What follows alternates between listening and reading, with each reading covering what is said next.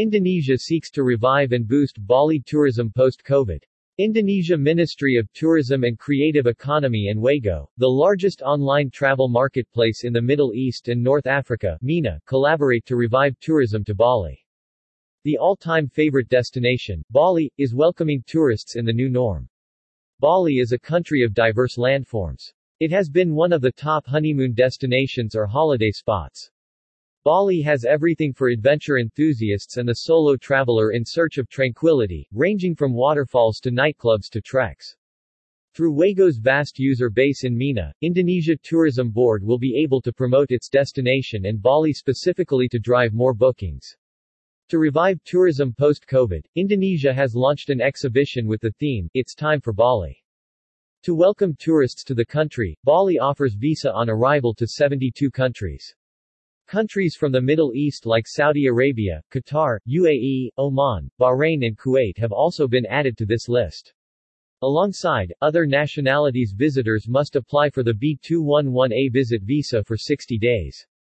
The primary purpose of easing travel to Indonesia is to encourage tourism and attract foreign exchange into the country.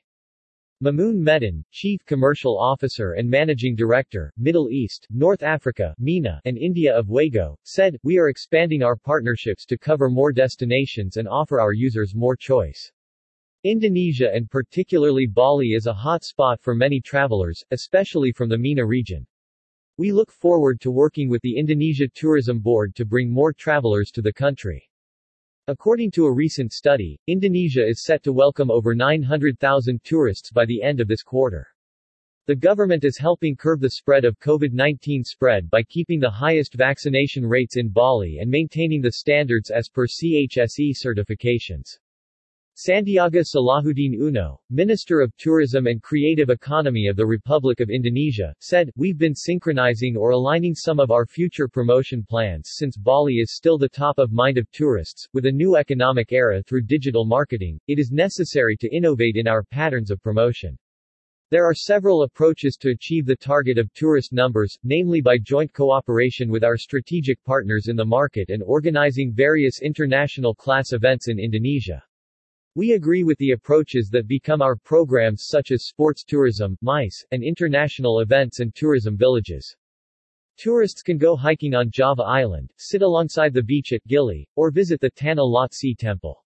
From ancient temples to modern bars to breathtaking landscapes, Bali offers a unique combination of diverse experiences at once.